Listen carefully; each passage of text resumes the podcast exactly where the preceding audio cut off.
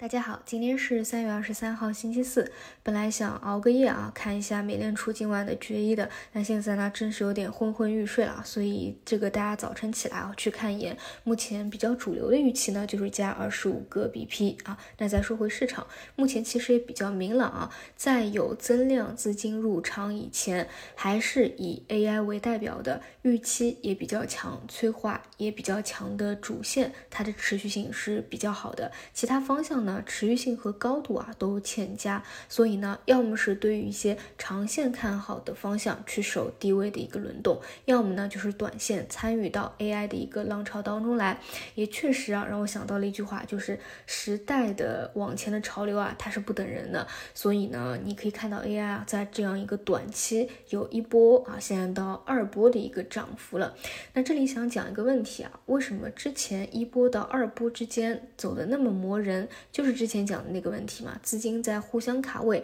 大家都看好这个方向，但是呢，却没有在某个板块或者个股当中形成一个合力。但是啊，最近密集的一个催化，加上呢，在文心一言过程当中啊，写了波筹码，终于啊是又上去了。那在昨天啊，是我最看好的算力方向啊，出现了一个小高潮。那这一轮潮流什么时候结束呢？主要还是看市场的风险偏好。毕竟大家都知道啊，目前还是一个炒预期的阶段，并不是有业绩的一个兑现。但那说说我个人的一个理解啊，我个人是把 AI 的高度就参考算力方向能够打出的一个高度，因为我把算力方向当做是打开高度的一个细分方向，而像 AI 加行业是拓宽宽度的一个方向，所以我的理解就是算力只要不结束，那么 AI 呢，它可能也是细分方向啊评出这个大的方向没有完全的结束，但如果说我观察的算力啊有退潮结束。的一个迹象了，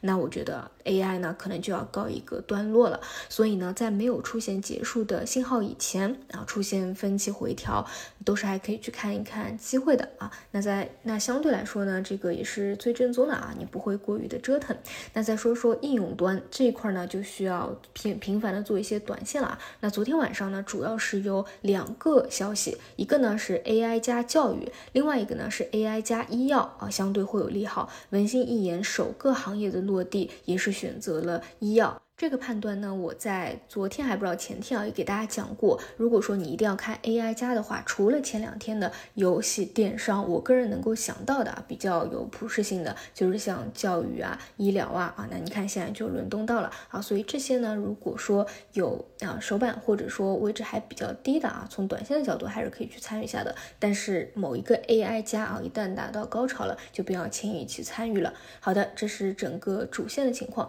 其他呢更多。还还是原来的一个观点吧，长线比较看好芯片半导体，其他的创业板指相关方向的一个超跌反弹啊，有逢低的也都是可以去看一下的啊。然后说一下关于指数，昨天呢是反抽了二十日线啊，看上去早盘会比较强势，但其实呢我说过啊，因为现在还处在一个回调期。那么在反抽二十日线不过啊，出现冲高回落的情况下，是要去提防一下短期再次进行一个调整的可能性的啊。虽然本身就是在调整嘛，而不是说盲目的啊，觉得它一定会立马出现一个反转。那我觉得加大仓位的时机主要是有两个，一个呢就是真正向上强势突破，那第二个呢就是向下回调比较充分到位。那对于大家来说呢，最好是把握第二个啊，因为你吸的筹码总归是越低越。好的，所以呢，我还是比较在耐心的等待着啊，这一轮真正回调结束的一个时候。那当然，主线啊跟这个指数是不相关的，所以做 AI 的朋友啊，不用去参考指数的一个涨跌。好的，以上就是今天内容，我们就中午再见。